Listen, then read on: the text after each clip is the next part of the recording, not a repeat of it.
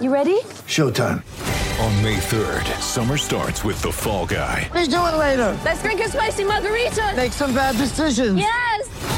Audiences are falling in love with the most entertaining film of the year. Fall guy. Fall guy. Fall guy. That's what the poster said. See Ryan Gosling and Emily Blunt in the movie critics say exists to make you happy. Trying to make it out? Nope. Because I don't either. It's not what I'm into right now. What are you into? Talking. Yeah.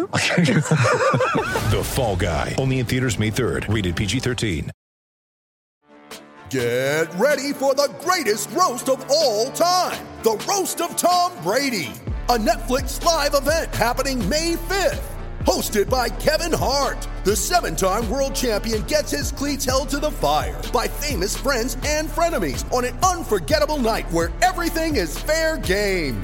Tune in on May 5th at 5 p.m. Pacific time for the Roast of Tom Brady, live only on Netflix. I'm Alex Rodriguez. And I'm Jason Kelly. From Bloomberg, this is The Deal. Each week, you'll hear us in conversation with business icons. This show will explore deal making across sports, media, and entertainment. That is a harsh lesson in business. Sports is not And, uh, as simple you know, I- as bringing a bunch of big names together. I didn't want to do another stomp you out speech. It opened up so many more doors. The show is called The, The deal. Deal.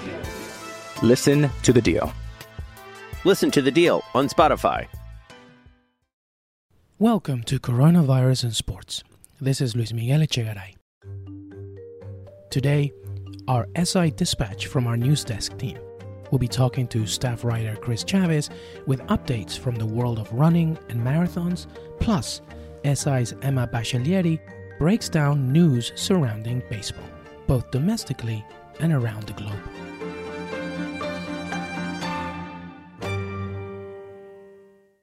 First, here's a recap of the weekend's developments around coronavirus and sports. On Friday, the U.S. women's national team's battle for equality suffered a major hit as a federal judge rejected the team's claims of wage discrimination in comparison to their male counterparts. Judge R. Gary Klausner wrote in his decision that the women's team did not prove wage discrimination under the Equal Pay Act as they played more games and made more money than the men's team. Claims by the players of unequal travel conditions, especially charter flights and hotel stay, medical and training support, can still go to trial. Here's SI's legal analyst, Michael McCann.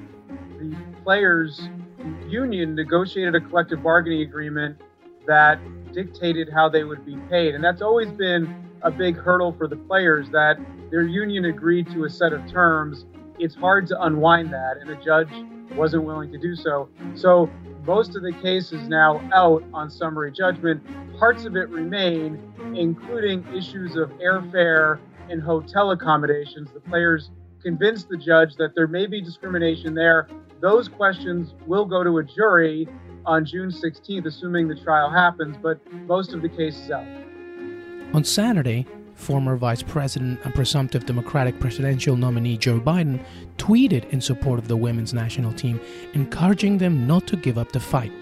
In addition, he gave a stark warning to the U.S. Soccer Federation that as president, he would cut funding if they don't receive equal pay. Finally, on Sunday night, ESPN broadcasted episodes 5 and 6 of The Last Dance and once again attracted the attention of millions on social media.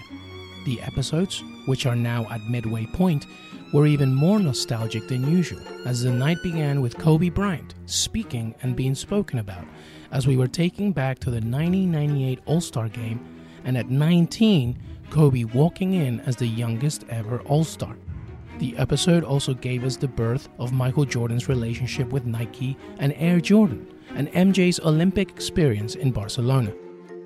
The sixth episode took a more introspective look as the film examined Jordan's problems with gambling and fame, which made him feel almost claustrophobic. But the issue, he said in one famous soundbite, always came down to having the ultimate competition problem. The Last Dance on ESPN can be shown every Sunday night at 9 and 10 p.m. Eastern.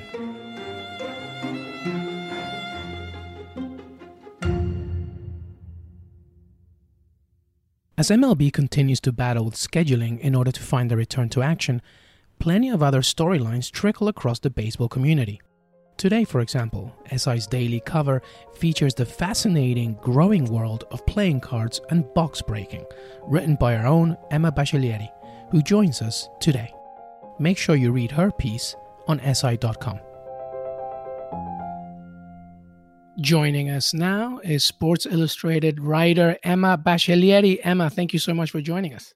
Thank you for having me. It's nice to chat.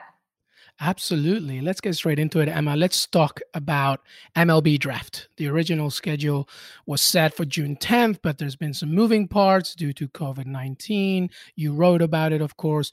Where are we right now, and how does the you know outlook look uh, in the near future? Yeah, so the biggest change we're looking at for the draft this year is that it could be as few as five rounds, which uh, MLB has traditionally had a very long draft, um, you know, dozens of rounds, thousands of players to populate a very big minor league system. Um, but right now, as we're looking at, you know, potentially no minor league baseball at all this year, even as, you know, MLB looks to hopefully have some sort of major league season MLB was already looking to kind of contract some of the minor league teams and get rid of some teams there. Um, in addition to all of the complications that come up logistically with building out a draft, they're also looking at the logistic complications of continuing to have minor league baseball as we know it at, at the scale we see it. And so, because of that, it's going to be a much smaller draft than usual. And as for the the draft itself, uh, a lot of questions are up in the air too about just where that's going to be if it's going to be totally remote if you know by june july it's able to be somewhat centralized in terms of having you know league officials in the same place but players at home if it's going to be in june or july it could be june 10th when it was originally scheduled but they've uh, built in some leeway there to push it back later in june into july yeah there's just all sorts of questions right now about what that's going to look like uh, when, where, pretty much all we know is it's going to be much smaller. Now, as I mentioned, you wrote a great piece about it because, you know, even though it's a shorter draft, as you say, there are or there is room for so many opportunities to be creative. And you wrote a great piece on how MLB can learn from the NFL draft, which was so successful. Obviously, MLB draft is is not in terms of viewership uh, in the past compared to the NFL. But what are some of the things that baseball can do in order to make it more engaging, do you think?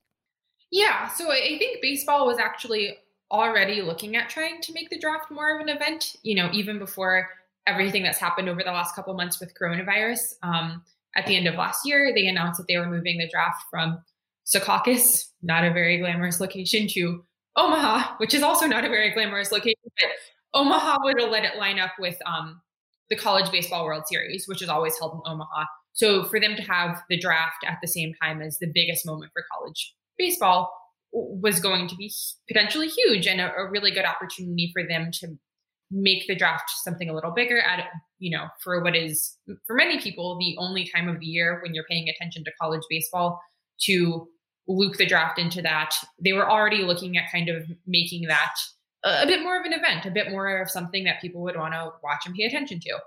And, uh, you know, now looking ahead, we've seen, like you said, uh, the NFL draft pulled off a, a really successful version of a, a, virtual draft, showing how much fun that can be to watch remotely. And uh, I think that provides an opportunity for baseball to kind of step in and, and to do something similar that, you know, this has never been an event that's attracted a lot of attention, but if June rolls around and we're still looking at a, a, sports calendar that's really empty, we still don't know when we'll be able to watch sports again. If there is that kind of thirst for anything that's sports related and the MLB draft is stepping in, yeah, it's an opportunity to just really highlight some of these players who otherwise would not have gotten much attention at all.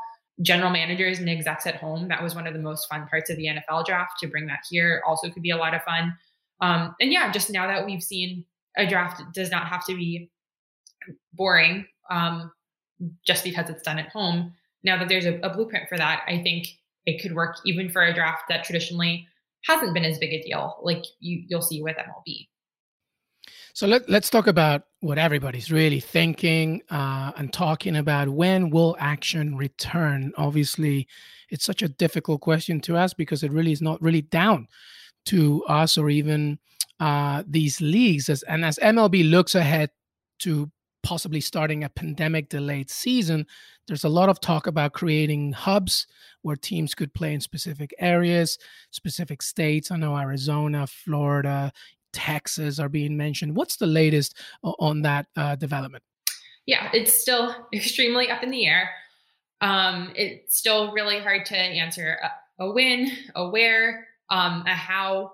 But yeah, like you mentioned, there's a, a lot of things in play, uh, lots of choices on the table. And because of that, I, I do think there's some decent level of optimism around the idea that there is going to be baseball this year. Again, it, it could take any form right now. It's hard to say. Um, it, you know, almost certainly isn't going to be in May, even in June. That's a big question mark. But July, uh, that that does seem to be on the table. There are ways to do this. They've been in consultation with lots of different public health experts, epidemiologists, um, all sorts of people who are looking at the logistics of it, and uh, whether that's in hubs, like you said, in Arizona, Texas, and Florida, whether it's some variation of that. Um, you know, if there's the infrastructure to support something like that, which mostly would include um, testing for coronavirus, the ability to test players and team employees and everyone who would be needed relatively frequently. If the country is in a spot where, you know, other things are reopening, which we're seeing kind of a push toward uh, in other capacities around the country, uh, then yeah, the possibility of something in July looks pretty promising, although what that something is has a lot up in the air a blind glimmer of hope, but a, a glimmer of hope nonetheless. You wrote also a really uh, one of the first stories on Taiwan and how over there its baseball league is going, uh, uh albeit without fans. What's the story there, and, and where are we uh, in that location?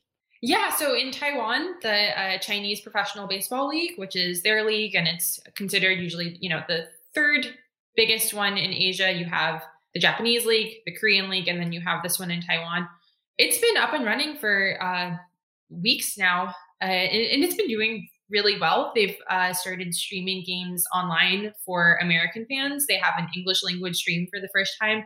That's been really successful. They've had a couple million viewers over the three or four weeks they've been playing, uh, which is has exceeded their expectations by all accounts. Um, it, it's a lot of fun to watch. They do have some American players over there and yeah, like you said, it's without fans, which is also probably what uh, MLB will be looking at whenever it does return.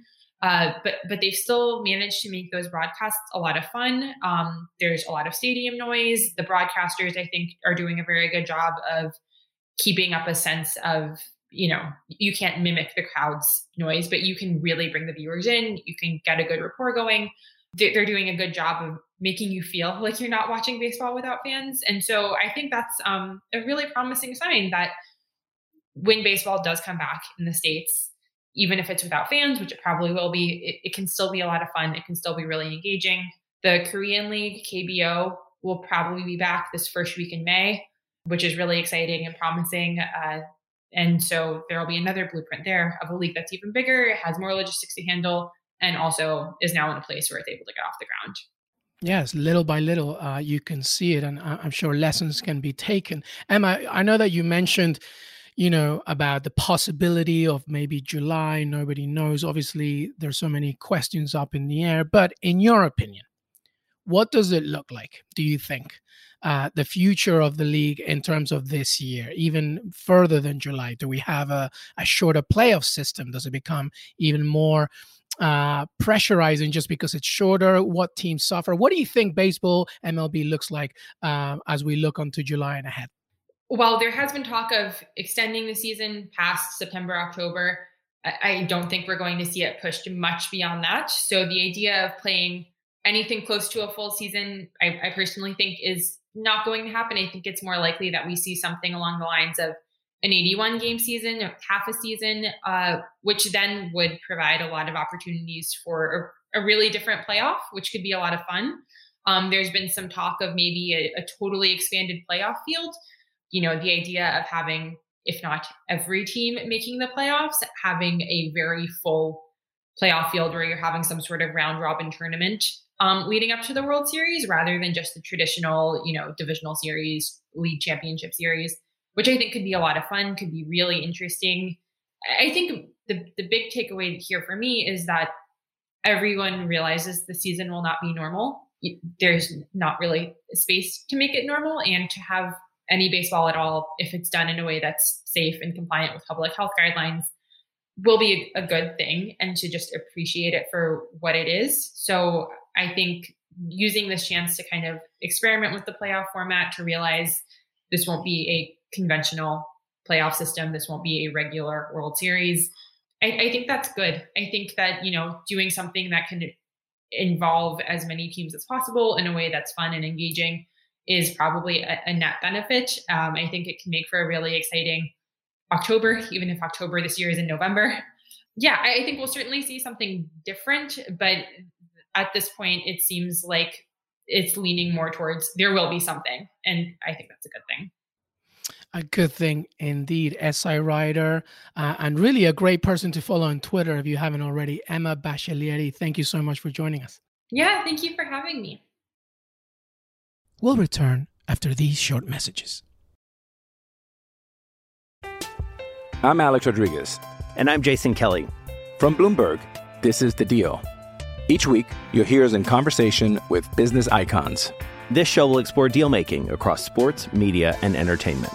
That is a harsh lesson in business. Sports is not uh, as simple you know, as bringing a bunch of big names together. I didn't want to do another stomp you out speech. It opened so, up so many more doors. The show is called The, the deal. deal. Listen to the deal. Listen to the deal on Spotify.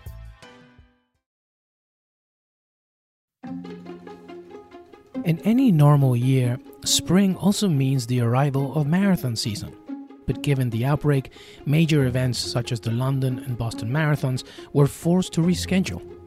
Big running events aside, COVID 19 has severely impacted the running community in more ways than one. Here's SI's Chris Chavez. Joining us now is my colleague Chris Chavez, SI writer, especially for track and field, marathons, the Olympics. He's the founder of Citius Mag and the podcast host of Runners of NYC. Chris, thank you so much for joining us. Yeah, thanks for having me. Chris, let's begin with some generally recent news as USA Track and Field Committee set some new dates for the 2021 Olympic trials. When will those be? And what are the latest updates uh, in regards to the trials themselves? Yeah, so the U.S. Olympic trials in 2020 have been moved, obviously, to 2021. The Olympic trials are the track meet. It happens over a span of 10 days, where the top three finishers in each event uh, that have the qualifying standards or marks for uh, the Olympics will go to the Summer Games in Tokyo. So pretty much, it's finished the top three uh, in your event and as long as you have run fast enough, jumped far enough, or thrown far enough, whatever it is, you get to go to the Olympics. And so the meet was initially going to be held in late June of this year, obviously, you know, maybe four or five weeks before the Olympics. And now, because the Olympics have been moved to 2021, the trials also get moved to June 18th to 27th 2021, but they're still calling it the uh, 2020 trials because you know they're keeping the name for the Olympics. So that also kind of means that if you qualified already, because the marathon trials already happened in February, so there's six members of the U.S. Olympic track and field team that have already been selected. But because it's keeping the name, there's no need to rerun the Olympic marathon trials or anything like that. So those six members are the first six to already lock in their spots. So they'll get to go. And now it's a matter of figuring out who else the rest of the team is, and that'll happen at the trials next year. So, as you mentioned, logistics still to come, many things uh, yet to be uh, updated. But you talk to a lot of athletes uh, in the track and field world. What's the overall sentiment with them as the Olympics, even now, still really hangs in the balance? So, for the most part, there's just this general feeling that there is no outdoor track and field season this year because uh, those meets would be happening right now and they would be running through September and that's just not possible. The governing global body, World Athletics, has already said that no mark is going to count uh, for Olympic qualifying through November 30th, I believe. So that pretty much means even if you were to get a chance to compete at a track meet, the time or anything doesn't count towards uh, qualifying for the Olympics. So there really is very little incentive there. This is just pretty much a year of training for people. But the general sentiment is also is how can I do that to the highest level when so many factors are in the way? Gyms are closed. If you trained with a group, there's that opportunity isn't there anymore. Uh, so it's the weirdest and strangest buildup. It feels like an episode of Black Mirror if you were to try and find a sports angle to it. That's how weird things have gotten. But that's just the reality that we're living in. So people are doing what they can through social distancing and, you know, whatever's available to them. Some people obviously have much nicer gyms at home and there's definitely an imbalance there, but it's everyone's doing what they can at this point and, you know, track will be back at some point. The big question is what does that look like, which is, you know, we start off with cross country in the fall what does a cross country meet look like with social distancing? What is what do these marathons even look like with social distancing? The marathons are the first thing that come up on the calendar, and I think it's a little too soon. Yeah, I mean that's a great segue to what I was going to ask about next, which is marathons, right? As you mentioned, uh, you know, so many things are changing right now. The Boston Marathon, which was meant to happen last week, as we're taping this, is scheduled for the fall. Um, do you see that first of all as a realistic expectation that September will be um, a, a good time for the Boston Marathon to to start again? I love the Boston Marathon, and it's one of my favorite events to go to every year and it's something that a lot of people look forward to you know eh, eh, especially when they were they announced the fact that it's going to eh, be scheduled for september. But a part of me doesn't believe that it'll happen this year. I mean not to not for everyone at least. This is a race that attracts 30,000 plus people. As of right now that seems a little irresponsible to to happen could you hypothetically also limit it to just elite athletes where you have 20 runners, you know, going head to head, 20 men, 20 women, whatever it is, uh, racing? It's it just doesn't feel the same, especially with a race like Boston where so much of it is the atmosphere and the history and the tradition so September seems a little bit too soon for for something like that to happen. Uh, even and then right after that, they've really piled on all these marathons into a much smaller window. Usually these things happen. Tokyo is in March, uh, Boston and London are in April. Now they're in September and October. Then you go to Chicago. Chicago's in October, and the New York City Marathon the world's biggest marathon. It has 50,000 plus people is in November. And I spoke with the former race director of the New York City Marathon, uh, who retired in 2018, but now he's just kind of like all of us taking in the news. And the question I had for him was, what does it take for him to feel safe at a race like this? Because he has plans to to run the New York City Marathon for the first time in a long time. And you know, his answer was two parted. He said he would like for everyone to be, you know, tested the problem is it's 50,000 pe- people and you've got people coming in from you know Europe and Asia all around the world to come and run this race. It's a lot of people to test when we already have a problem with the number of tests that you know doctors and nurses can get a hold of. And the second part is is this something that you can even socially distance? Can you get enough space when there's 50,000 people on these roads?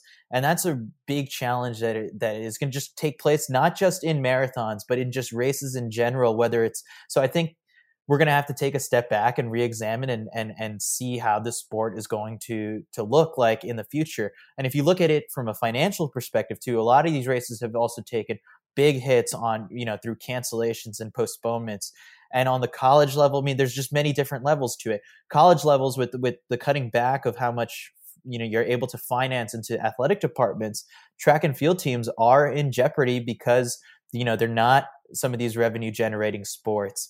So teams are going to you know start traveling less and have to really scale back on the economics of how a track and field team operates on the college level. So this pandemic has ripples on all levels within the sport even though it's one of the simplest where all you have all you need is a pair of shoes and you put one foot in front of the other. So yeah it's it's going to look different for the next couple months but right now everyone running has become an escape for people for the most part yeah, really, really good points, especially on a sport that not only brings professionals but amateurs all in one uh, event. Really, really good points. Let Let's talk about the fact that you know your podcast you interview many runners. Uh, You are friends with many of them. You understand exactly what it takes. You are a runner yourself. What are some of the most interesting stories you're getting from these runners as they deal from quarantine, whether it's the way that they're training or how mentally they're preparing themselves, etc.? What are some of the most interesting stories? Yeah, so I mean, for the most part, you, you, like to talk to these athletes ahead of big races, but no one has that right now. So it has become a question of like, how are you dealing with this? And also, like, what are you doing to kind of stay active? No one knows for how long this is going to go for. So it's that eh, every athlete deals with this, you know, trying to peak at certain times in, during the year, but that's just not possible when you don't know when your next big race is. So how people have been killing times and how they've been training has been fairly interesting. There's also, you know, the the fundraising initiatives that people are doing. What are they doing to give back to their communities or to the people on the front lines? For me, you know, one of my friends is uh, David Kilgore. He's a runner in New York City. He runs for the New York Athletic Club, and uh, what he did was he went back to his hometown in Palm Bay, Florida, and then he ran 100 miles in one day, uh, which is ridiculous and absurd on all levels. Uh, some people don't run 100 miles in a week. I some, barely touch 100 miles in a month, but he decided to do it. Or a year, my friend. yeah. he decided to do it in one day to try and raise money for uh, local reta- retailers. And this is kind of, this was, I thought, a very interesting way of approaching it. He wanted to raise money for retailers in the New York City area, area because, you know, these small mom and pop running shops are being definitely being affected through the pandemic because they've had to close their doors. So buy gift cards to them and then give them to the frontline workers, the medical workers, so they can get, you know, whether it's footwear or whatever it is, apparel, so, because they're on their feet all day. Uh, so it was a way of giving back to both people. Then there's also, you know, the the Strava component. Strava is the popular fitness and uh, social media esque app where people upload all their workouts, and so you see people getting really creative, whether it's running downhill miles that are ridiculously fast or on super flat course, just trying to test out the limits of, of their personal best times versus getting creative with things. People are running marathons on balconies and on their rooftops, and it's just absurd sometimes. So there's been really a lot of creativity that comes with it too. Um, and everyone's just kind of doing their part to do this safely and and and alone for the most part. running with people and with groups is what really makes the sport fun, and to have that taken away is very depressing. But we're it just you know this is a moment for us to pause really and reflect on what has made uh, those experiences so great and how we can make them even better going forward yeah, it's such a tight community sharing the great things about uh, teamwork. Chris, finally, aside from being a writer and a journalist, as I mentioned, you're a runner yourself uh, and a great one at that. You, you do a lot of races uh, through the year. How are you dealing with all of this at the moment during a time that you can't do what you love, uh, at the very least, as frequently as you wished? So my big goal for this year was to break three hours for the marathon, and I was hoping to do that at the Chicago Marathon. Now the Chicago Marathon hasn't been canceled; it hasn't been postponed yet. It's still on the calendar for October. But personally, you know, I'm a little doubtful that it's going to take place as scheduled. So right now i'm just using running as an outlet you know to you know not be stressed out during the day you take in so much news just following everything even in sports you know it's been the pandemic has infiltrated that so it just becomes so much. I've just been running and training daily uh, as normal and it's been great. I actually have seen some you know positive improvement in my, in my running and you know I'm, I'm fortunate to be you know isolated with two of my running teammates so we're convinced that we are among the healthiest people in the world because we keep to our own little bubble uh, and it's been fun so but i i also can't wait to to, to race again uh, that'll whenever that will be. Uh, so it's it's been it's been definitely weird i would say but um it's it's definitely helped me out and i'm less stressed. There's going to be a huge boom uh, after this in running and popularity the popularity of the sport because so many people are also finding that same feeling Chris Chavez, Sports Illustrated. Thank you so much for joining us. Yeah, thank you for having me. Thanks to Chris Chavez and Emma Baccellieri for joining me today. We'll continue bringing you these stories throughout the coronavirus crisis. If you like what we're doing, please recommend us to a friend or family member and leave a rating and review on Apple Podcasts. It really helps others find the show. You can listen to Coronavirus in Sports for free wherever you get your podcasts. And be sure to subscribe or follow us for the latest episodes. Stay safe, and we'll see you next time.